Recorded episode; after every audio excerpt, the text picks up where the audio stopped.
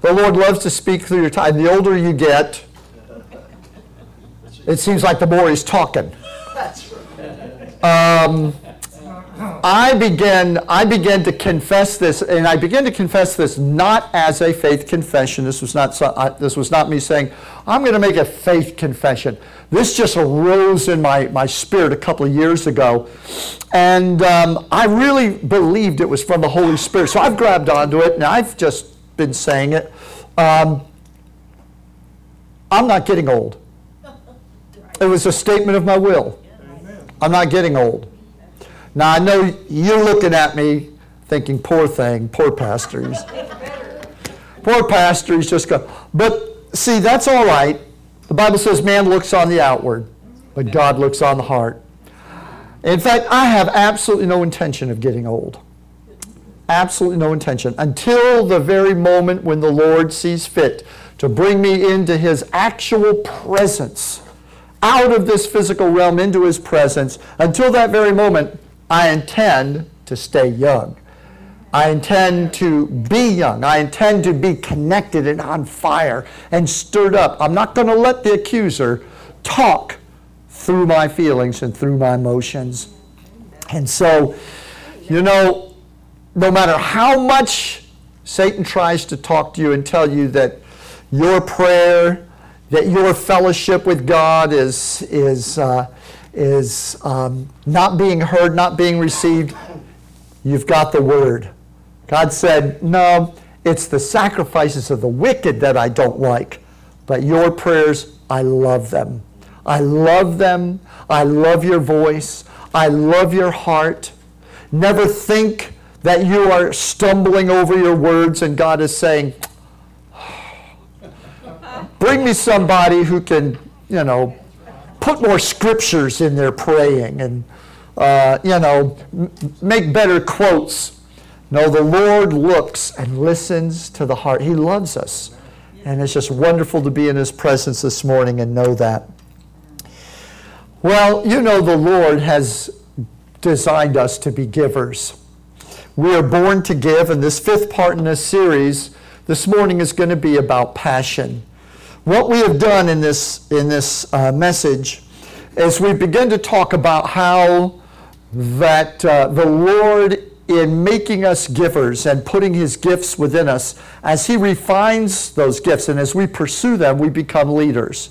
It's God's will that the true leaders in this world are people who are anointed of God, giving the gift that God's put in their life. And as you do, you, you become the Lord's light his salt in the earth or his leader. Proverbs 18:16 says a person's gift makes room for him and leads him before important people. And in 2 Timothy chapter 1, 6 and 7, Paul said to Timothy, I remind you, fan into flame the spiritual gift God gave you. For God has not given you a spirit of fear and timidity, but of power, love, and self discipline. So, this series is about the real you, hidden in your gifts. Around those gifts, the Lord formed your soul. And as you begin to realize that God has put gifts in your life and that your life is intended to be a gift that is being given to the world, when Jesus comes into your life and he peels back that, uh, that corrupting influence of sin, he releases that gift within you. you. We begin to become aware of the gifting in our life. And, and as we do, we discover the real us. And that's where we truly are happy as being who God has really made us to be. Uh, the real you begins to emerge as you start pursuing God's gifts in your life. And the Bible says then life will make room for you. That's where your prosperity, that's where the open doors will appear before the gift of God in your life. And that's why Jesus said, it's more blessed to be a giver than to be a receiver. When you're giving, you are having your most intimate relationship with Jesus. Your entire walk with the Lord is literally built around you pursuing the gift of God in your life. So we began um, about a week or two ago to begin to introduce the idea of leadership and, and gifting. God's idea of leadership, as I said before, is when Someone develops the gift that God's put in them and then uses it to serve and inspire others for His glory. Now, the gift that God has put in you is an impartation. So the gift is an impartation. But you becoming a leader, that's not an impartation. That's a result. That's a result of a work and of an effort. And so you were born to lead, but you must become a leader. So the enemy's fighting your becoming. And of course, he uses you. You are your worst critic, and you're also your greatest prophet. Nobody will speak faith to you better than you can speak to yourself. When you see the purpose, and we shared about purpose last week, we shared how that um, there are certain elements that make you a leader, and the first is knowing your purpose. This one, this week, we're going to talk about is passion. True leaders and people who are becoming leaders have passion. It takes passion to be a leader. And so, as the, as the enemy tries to keep you and prevent you from pursuing your gift and becoming the leader God's called you to be, he tries everything to rob your passion, to take passion away from you. Don't let him have your passion. Put your hand over your heart and say, I'm not going to let the devil rob my passion. Amen. You know, he cannot steal the gift from your life but he can rob you of passion. And if you're robbed of passion, you'll never have the fuel, like gasoline you put in your car, to run that gift. And so you need that passion. Passion is the accelerant to a smoldering heart. It's the X factor that explains exceptionalism in an average person. All of us have read books or seen movies or know of testimonies of people that were just average people who arose to become exceptional people.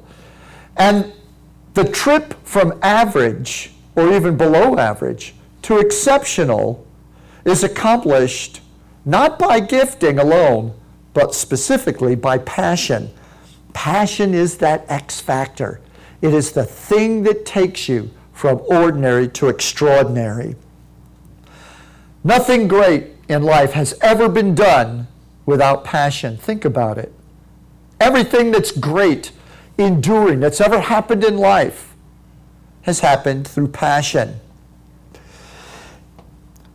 Love for something. When you love something that you're doing, loving that, that gift that's put within you, when you love something, and that love for something has been refined into a passion, that produces the best works in life. It's been said that enthusiasm and persistence makes an average person superior. And lethargy and indifference makes a superior person average. Think about it. The greatest music, art, designs, constructions all began with gifts but were accomplished and completed through passion. Gifts alone have never accomplished the building, the concluding of anything great. It's always been passion in people with their gifts that have brought works to fruition. One of life's most important secrets is that hard work beats talent talent that doesn't work hard. Talent's a wonderful thing, but if talent does not have passion, like the tortoise and the hare, the hard work of the tortoise will always beat the talented rabbit across that finish line. That's passion. The rabbit had ability, but that, tur- that turtle, that, that slow creature, had determination, had passion. And of course, he won. And that's a, that's a great secret in life. It's a secret only because every generation just forgets that. And we worship people with talent, but we forget that God's put gifts in us that are waiting for us to stir passion in our own hearts. The passion that you have for the gift that God's put within you will awaken its glory, and you too will do great things in life. Can you say amen? amen. Remember that our text that we opened up with in 1 Timothy said, fan into flames So you see that accelerant, you see the fuel being fanned into flames. Fan into flames, Paul writes, the spiritual gift that God gave you. So God putting a gift in you does not automatically put you into ministry. That gift does not function on its own. Paul wrote to Timothy, who was anointed of God, had been given a gift and put in a position for that gift to operate. But Paul writes to him and says, Timothy, remember the gift that was in you. Stir it up, fan it into flames, because it's not going to work if you don't become passionate about what God has put in you. So if pursuing your gift is what's going to be the engine that carries you to life's fulfillment, then passion must definitely become your food that you eat, your fuel that your soul feeds off of. Life's unhappy and depressed people aren't people without a gift, but people without passion. Because everybody has gifts. They're people without motivation. Those are the people who fall into unhappiness. And you know, when you lose passion, when you lose motivation, there's no amount of money, fame, power, or approval and acceptance from other people that can make up that difference. It creates an emptiness inside of us.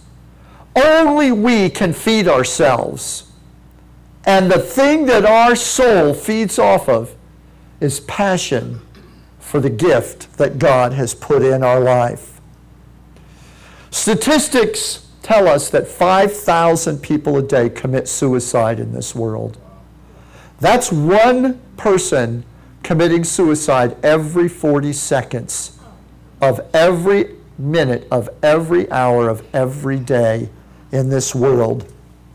Far surpassing deaths by conflict and by catastrophe as harsh as life can be, as debilitating, as discouraging, as depressing circumstances around you can be,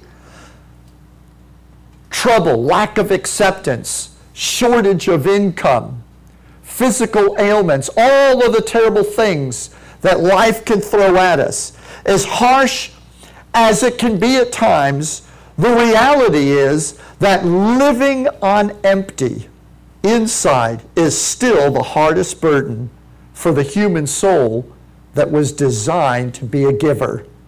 When you lose your passion to be a giver, you lose your reason for living. No passion, no giving. The gift is there, but it's not going to operate. If, if you knew that stirring passion for the Lord in your life, and that's where it starts from, would awaken and stir up that gift in you, many of you would discover the answer to the thing that you may be asking yourself right now. What is the gift that God has put in my life? What are those gifts? Oftentimes, the answer begins with stirring passion. It is through passion for the Lord and passion for the gift, the fact that there is a gift in your life that will reveal that gift and make it to rise up. That's why when people will come to an altar and have a time, either through fasting and prayer or just connecting or some kind of a breakthrough takes place, and they get a hold of a little spark of passion and they begin to fan those flames, those flames rise up. That is when you begin to discern exactly what the gift is in your life. You don't have to wait until some prophet comes along and tells you, Yea, thus saith the Lord. You are a gifted painter. You are a great teacher. Or any of those things. You yourself will know. God will show you. The gift will introduce itself to you. In fact, the gift has been talking to you all your life. You haven't always understood it, but it has tried to rise up even before you were saved. And in the deafness and in the confusion of a sin corrupted soul, you might not have understood. But the urgings of that gift have always been there moving in your life, sending out desires, if you will. When you come to Jesus Christ and that corrupting influence of sin is broken, you begin to see things clearly and you let Jesus be the shepherd of your life. He starts showing you who you are and revealing. When you become passionate, a passionate follower of Jesus, you love him more than your own life, there cannot remain anything hidden that God has put in you. No good thing that God's put in you can remain hidden. It will emerge and it will come to life. Listen, listen to Isaiah as God, through the prophet Isaiah, appeals to hungering souls. Isaiah 55, 1 and 2. Come, everyone who thirsts, come to the waters, and he who has no money Come, buy and eat. Come and buy wine and milk without money, without price. Why do you spend your money for that which is not bread? And why do you labor for that which does not satisfy? Listen diligently to me, says the Lord, and eat what is good, and delight, there's your passion, delight yourself in my rich food. You see, the Lord loves the hungry heart. And He's reaching out to hearts that hunger. You know, hungry hearts make a lot of mistakes. Hungry hearts get committed to foolish things. Hungry hearts go tearing off in the wrong direction. Hungry hearts fall into oppression and bondage and, and pull the covers over their head and close the shade and seal themselves away from the world. There's all kinds of reactions that malnourished and hungry hearts have. But God knows the hunger in that heart is for you to discover who you are. Why do I exist? That heart is looking not just for connection with the Father, not just to be one with Jesus, but in becoming one with Him, He then introduces you to who you are and what you're supposed to be doing. So the Lord says, Come, everyone who thirsts. You see, the hungry or the thirsty soul is thirsting specifically for passion. That is what you are truly thirsting for. Let me say that again because if you're a note taker, you need to write that one down. When your heart is hungry and thirsty, you are thirsting for passion. The human soul was designed to be lifted up with passion. And all of the emotional attributes that accompany passion desire, focused desire, happiness, joy, even through pain. You see, no soul can move forward in life without passion. And so the Lord says, Are you thirsty? You are thirsting for passion. So come and don't bother bringing your money. You don't need to come to me and say, Look what I can do, or look what I can bring and give to you. Just come and receive freely. And he asks the question, Why are you spending your money on that which does not, not, not satisfy? You see, all of the distractions in life that you eat but aren't filled, those occupy the dispassionate void in your heart. The area in your heart that ought to be filled with passion for the gift of God within you, but it's empty because you're not thinking about the gift of God within you. You don't even think that you have a gift from God. And you might think not be thinking that you are a gift. People who don't think of themselves as a gift that God wants to give to the world, they don't see themselves as being in possession of a stewardship of a heavenly gift with a purpose their life will always be filled with daily activity and always trying to find happy activities. And that's what God was saying when He said, Why are you filling yourself with what is not satisfying? You're truly not filling yourself with those things because they can't fill you. You can only be filled by giving. It is more blessed to be a giver than to be a receiver. Somebody say, Praise the Lord. You see, your soul must have passion in order for your gifting to be fulfilled. Even Jesus relied on keeping passion in his soul. In John chapter 4, he's at the, uh, at the well of Samaria talking with the woman at the well. Most of us are familiar with that story. And he's had this exchange with her, and she's all excited because he's, he's revealed the, himself to her as the Messiah. So she's run back into the town. And at some time around noon, and Jesus hasn't eaten. And meanwhile, his disciples come back and they've gone into the nearby village and they've gotten food for him. And they bring the food to him, and they said, Here, Lord, we've got some stuff for you to eat. And they offer the food to him, and, and listen. Listen to what takes place. Meanwhile, the disciples were urging him, saying, Rabbi, eat. But he said to them, I have food to eat that you don't know anything about. So the disciples were saying to one another, Has someone brought him something to eat?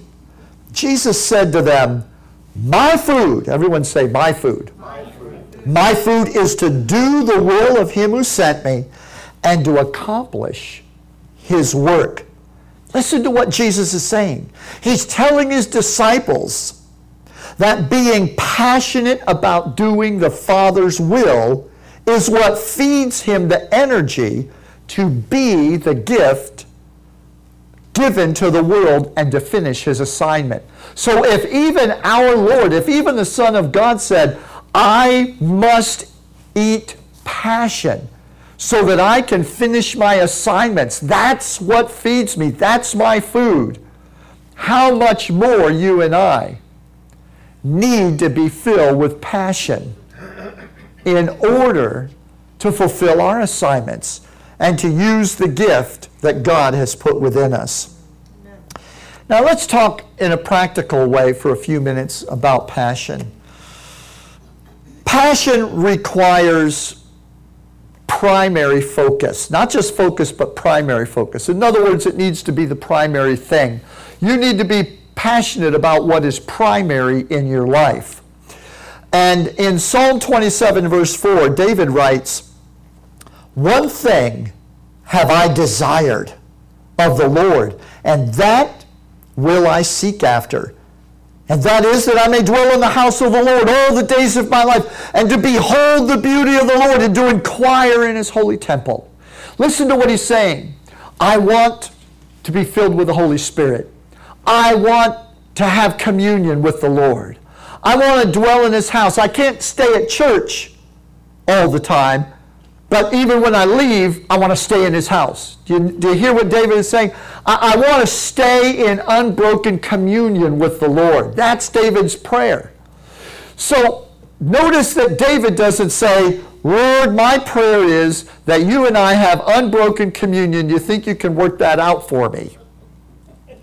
And some people think that, you know, when they get saved and baptized in the Holy Spirit, that's what that is. You, you, you now have unbroken fellowship. And then they get so disappointed when all of a sudden their heart gets cold, the vision gets dim, their, you know, the clarity that they had when things were so crystal clear now are a little confused that their friends have been talking to them and questions arising. And so their, the natural tendency is to think, God, how come you're not, how come you're not keeping me in fellowship with you? You can see where we're going with this.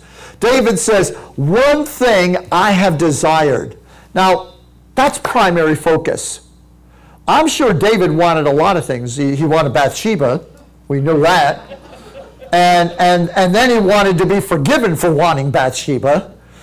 And, you know, David was a man, uh, he was a worldly man, you know. He, he, uh, he wanted victories over his enemy. That David was not uh, some kind of a banal, uh, um, uninteresting monk who had had no interest in life. I think David had a great lust for life. Um, but he says here one thing. You see, David distilled down his desire I can do without everything, but I can't do without this. And, and sometimes it has to get to that point where you literally, that's what fasting and prayer is, by the way. It's pushing everything else aside. You ever get to the point where the stuff you own starts owning you? We used to say years ago, it's okay to have stuff just as long as stuff doesn't have you.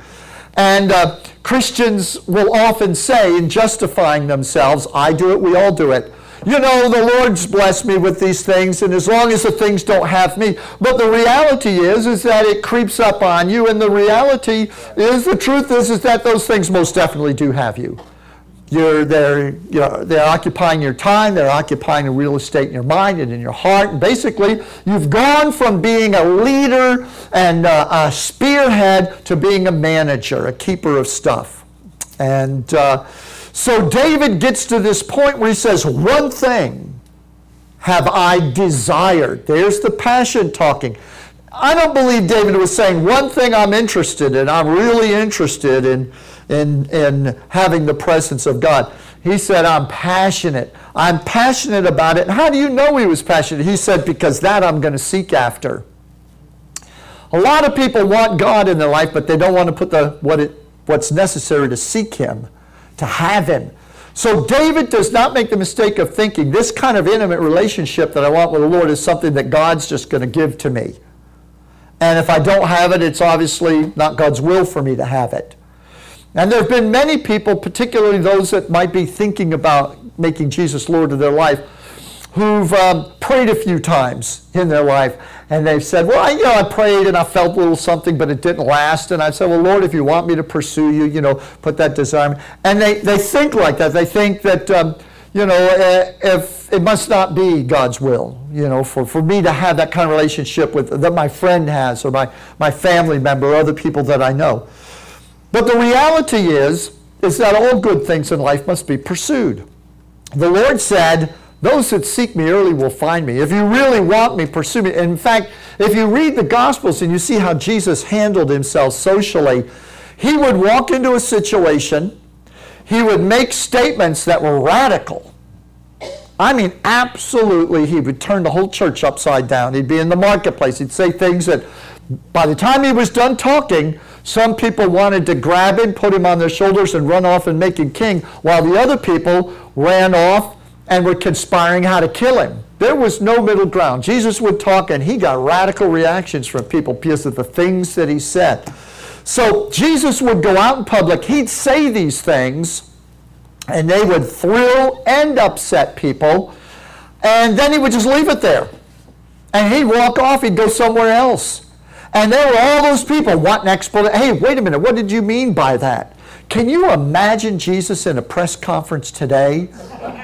With what the press is like today, have you ever seen a bigger bunch of babies?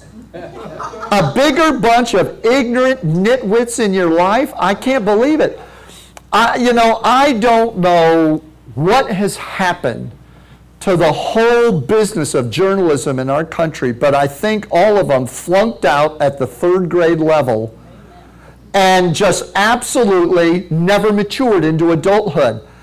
They just are so immature, freaking out over things. They don't get the questions answered just the right way. And I think is are, are you so unintelligent you can't figure out what's being said. That question gets answered once and they keep asking it a thousand times. They want to get it another way.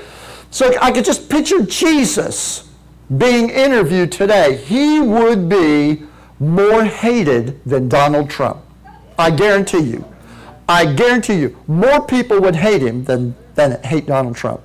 Just because of the way Jesus, boom, he'd say something, if you want to know more, come follow me. You see, that's where the problem is. People want you to put the food in their mouth, then they want you to grab their jaw. Chew it for them. Stroke their throat, swallow it. Maybe just hook you up to an IV. David said, One thing have I desired from the Lord, and I'm going to seek after it. You have to stir yourself up to have passion. Passion doesn't fall out of heaven. Passion lives within you. It's called the Holy Spirit. And stirring that gift up stirs that passion up. Can you say amen? amen. So, passion arises from focused desire. When you take the time to, to focus your desire, it produces passion and it produces faith, by the way. You fan into flames your beliefs into faith. It refines what you believe into actual active faith. The difference between beliefs and faith really is passion. Many of us believe certain promises that the Bible makes. But we have a hard time getting from what we believe to an actual state of faith where we're saying, Father, your word says that with your stripes I was healed. I believe that. And I receive it. Now, I'm not talking about being a parrot that runs back and forth like a little parakeet on your thing and, and pecks at the mirror and rings the bell going, by stripes I was healed. By stripes I was healed, like a parakeet, boop, boop, boop, back and forth on the thing. Do you understand what I'm saying? So it, it's not being a parakeet and saying those things. I'll give you a little testimony. Um, early in our pastoral experience, Kathy and I had a young couple. Well, everybody in our church was young. Well, there was a young couple in our church, and she was pregnant with her first child. And she was pretty far along in the pregnancy and had a difficult pregnancy. And there was hemorrhaging that had gone from, from just spotting to actual hemorrhaging. She had been to the doctor, and the doctor sent her home basically for the babe, for the miscarriage to take place. I don't know why they didn't just, you know, induce or do whatever they do, but they sent her home. They said, go to bed. Let's give it a few days. And I got called as a pastor, um, and they said, Would you come and, and pray over Sister so and so? And um, on the way over there, I grabbed one of our elders. I said, Come on, let's go over. We're going to anoint and pray over her, anoint her with oil. And, you know, we believe the Word of God. We believe 1 Peter 2.24, with his stripes we are healed. There was no doubt in our mind that healing was a provision of the covenant. So we're on our way over there, and uh, I believed in the gifts of the Holy Spirit. I believe gifts of healings and working of miracles, you know, are ours. So I'm, I'm praying and trying and stirring that up. But as I'm praying, I've got a vision rising up inside of me of the baby dead in the womb.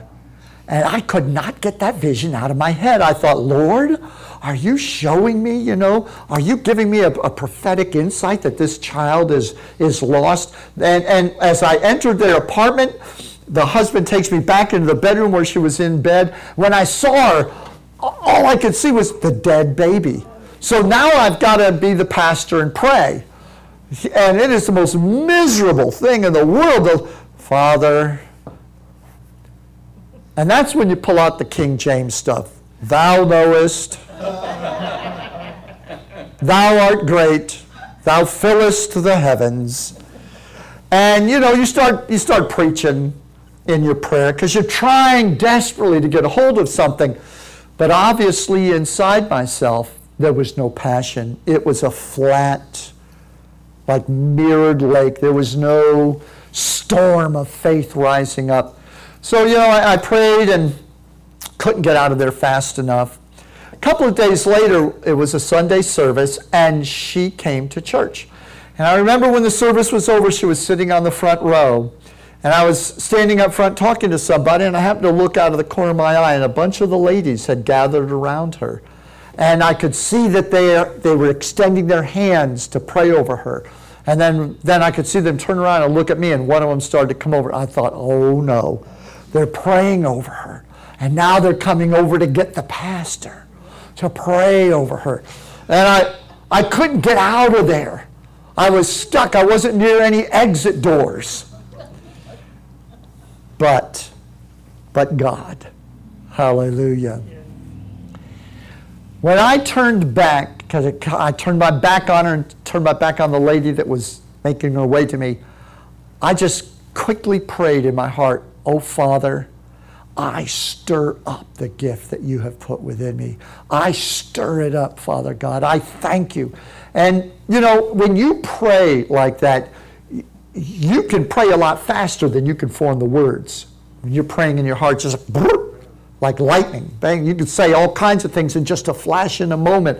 So, obviously, a connection was made, and it was like a flash flood went off inside my spirit. Boom!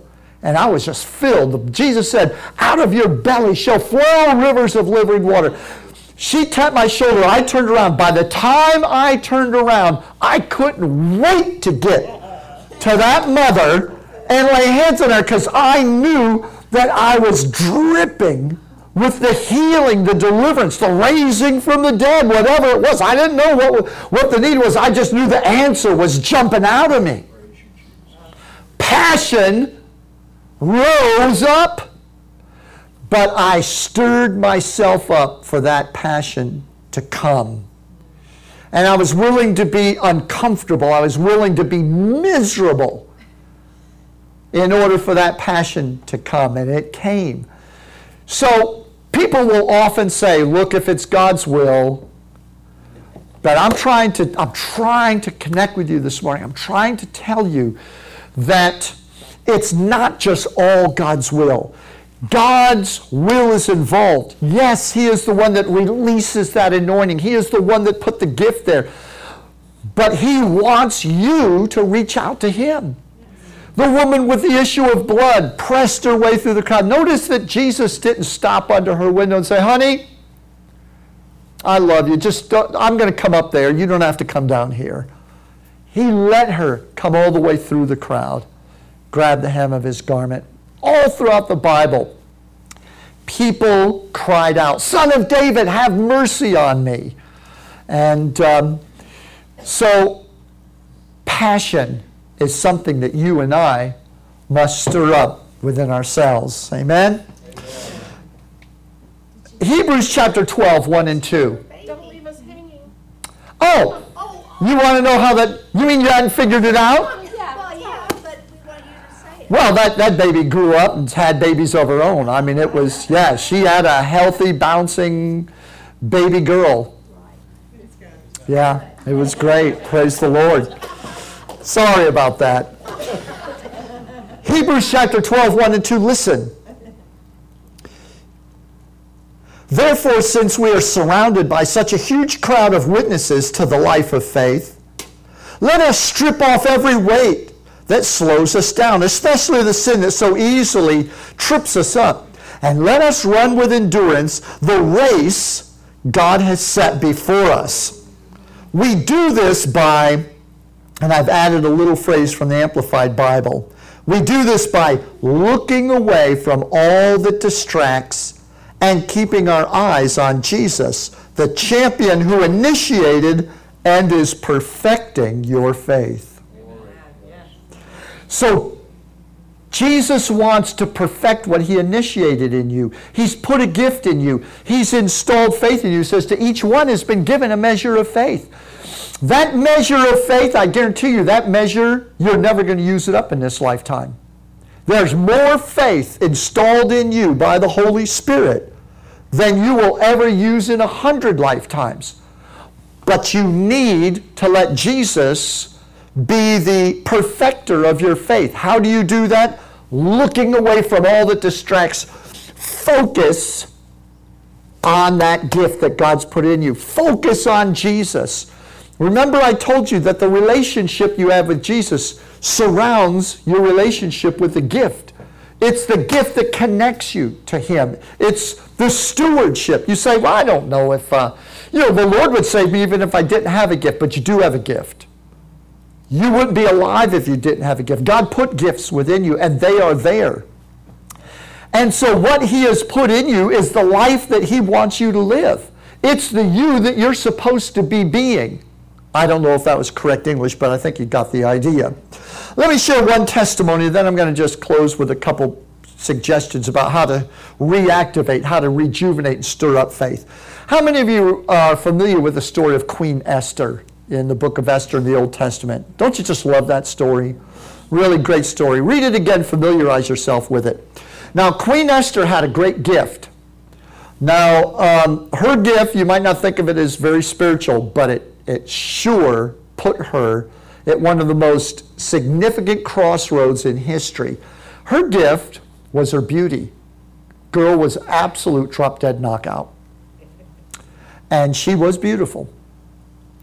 And her gift, being her beauty, put her in the position of saving Israel from annihilation when a plot had been hatched. I can't go into it all, but if you're familiar with the story, you probably remember the plot.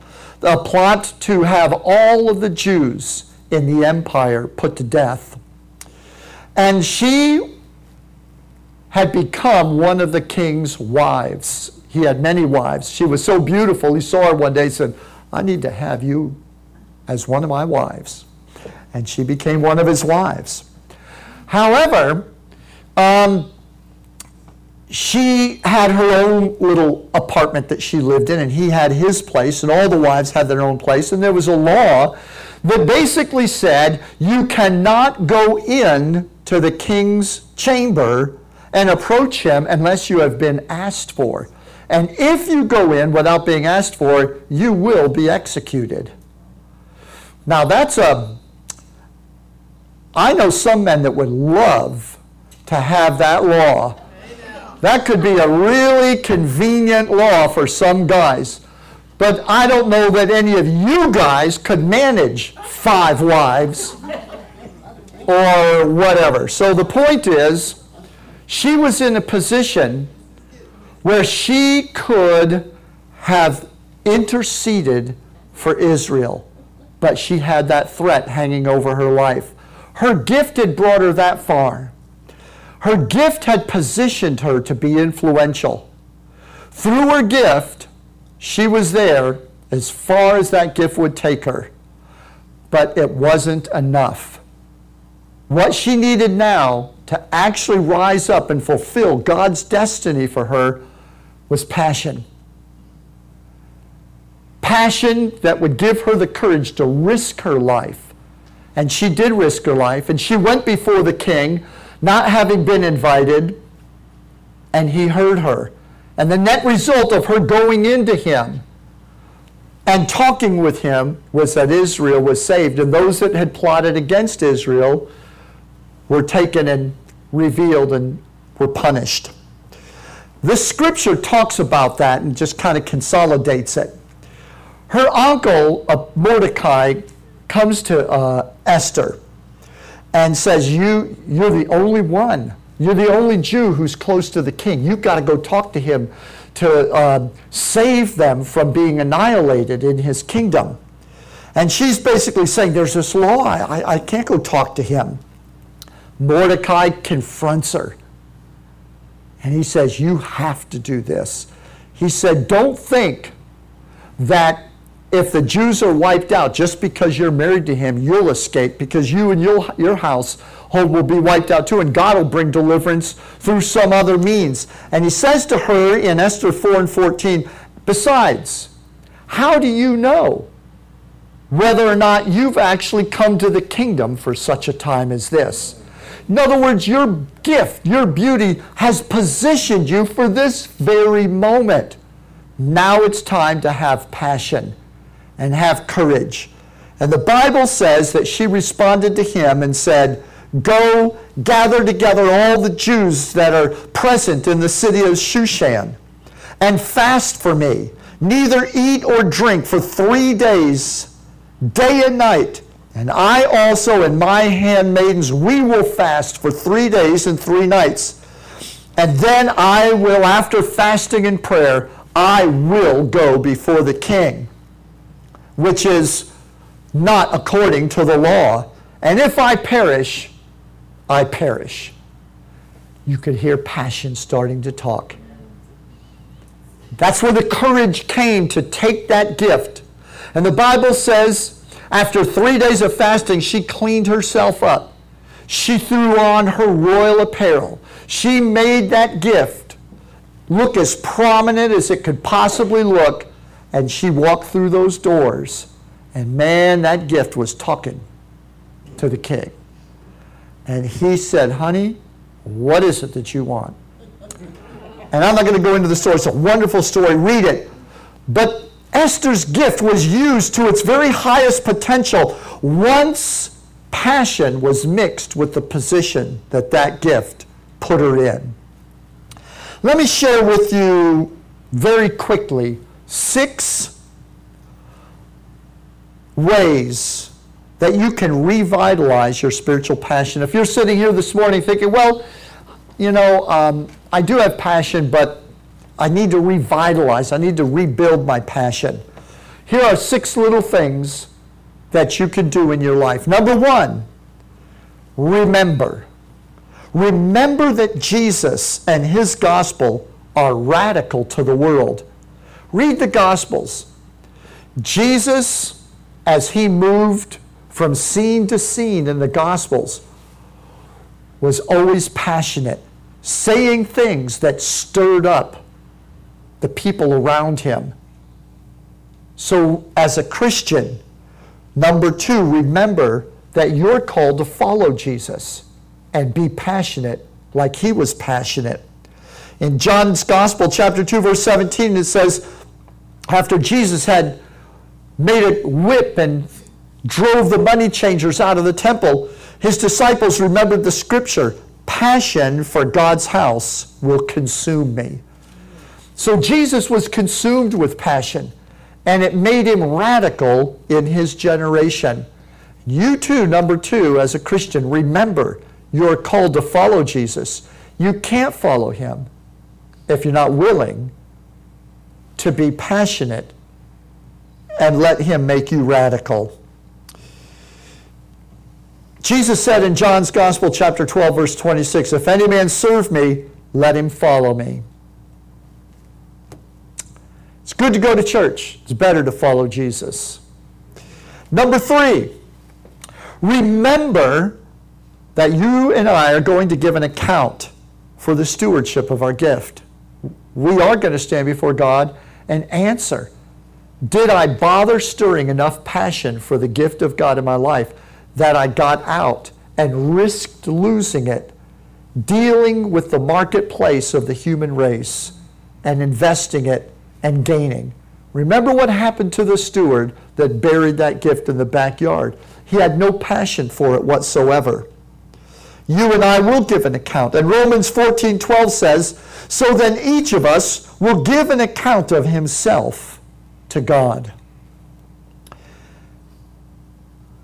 Number four, remember to regularly fast, pray, and examine yourself. When you and I are fasting and praying, do what 2 Corinthians 13:5 says. Examine yourself to see whether you are in the faith. Test yourself. If you'll do these first four things, it will help to put you in touch with passion in your life. Uncover that passion that's been covered over. Number five, this is a real simple one, but I, I was going to leave it out of the list, but I think it's very important. I know a number of you probably already are doing it. If you're not, please get into the habit of reading soul stirring accounts of sacrificial people.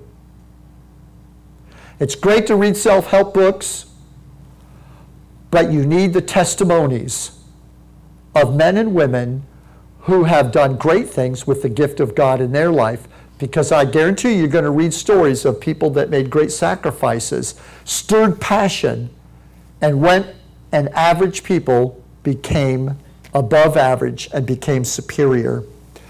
Brings me to the final and sixth thing that I believe God has given to stir passion, and that is pray in tongues. 1 Corinthians 14:4 says, He who speaks in tongues edifies and improves himself. The gift of praying in tongues is the one and only gift whose purpose is to build up and impassion the believer. That gift has been given to you for you to use at will, unlike any of the other gifts.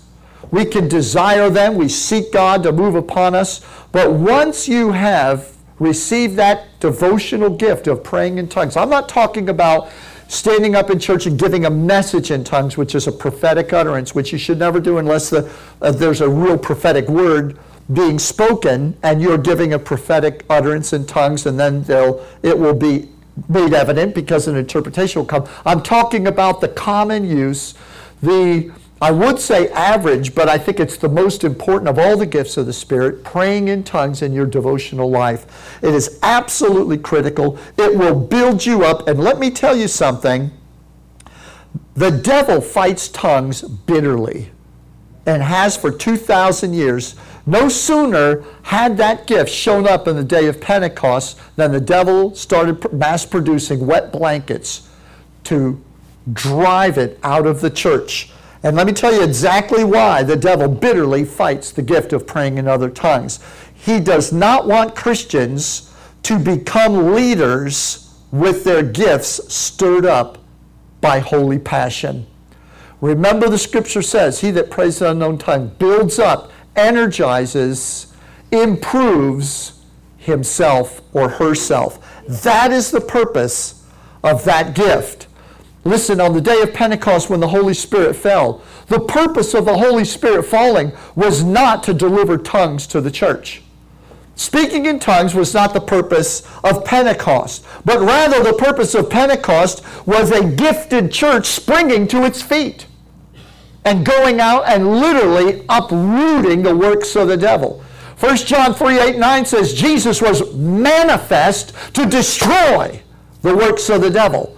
That word manifest is particularly important because that's why Jesus told them, wait in the upper room for the manifestation of the Holy Spirit. So that you could go out and manifest, so that I can manifest my power through you. Tongues was given so that you could keep your sword sharp so that you can keep passion in your soul, so that you can stay in touch. In fact, tongues is like a gateway gift. They talk about drugs. Is marijuana a gateway drug to the, you know, tongues is a gateway drug.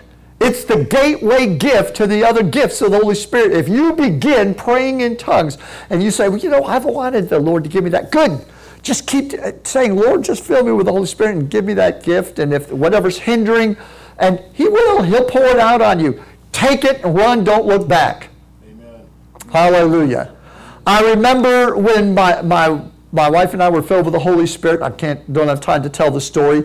But the Holy Ghost fell in that meeting we were at, and she spoke in tongues and was filled with the Holy I just heard about it 15 minutes before they prayed for me.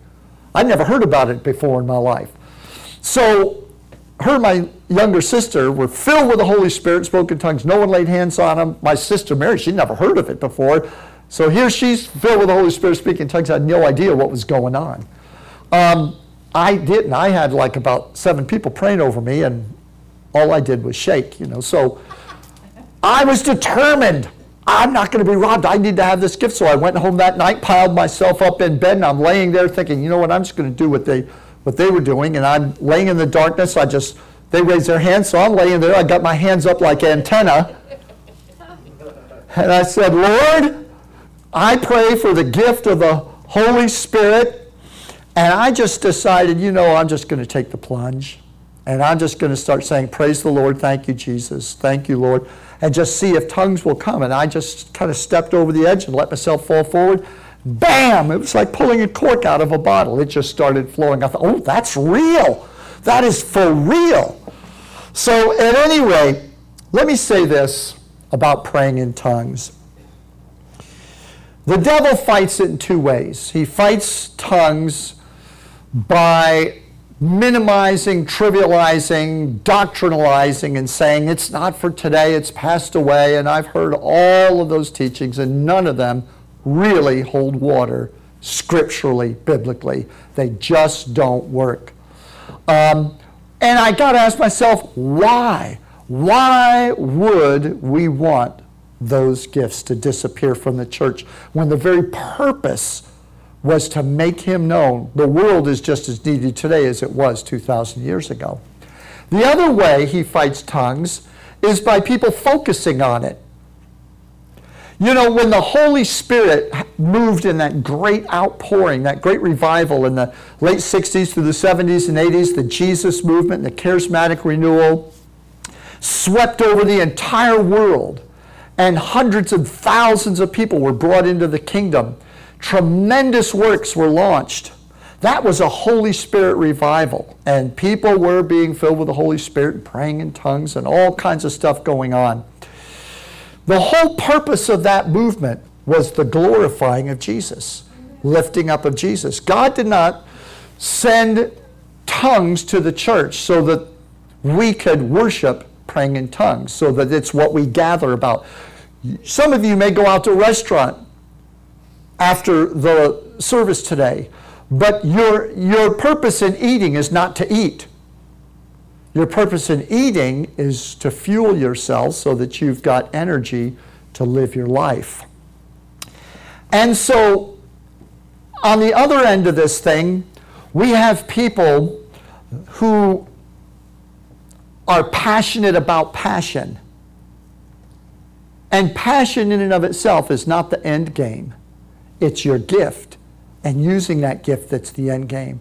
Coming to church and running around and stirring up passion is not our focus. But we need that passion to be stirred up.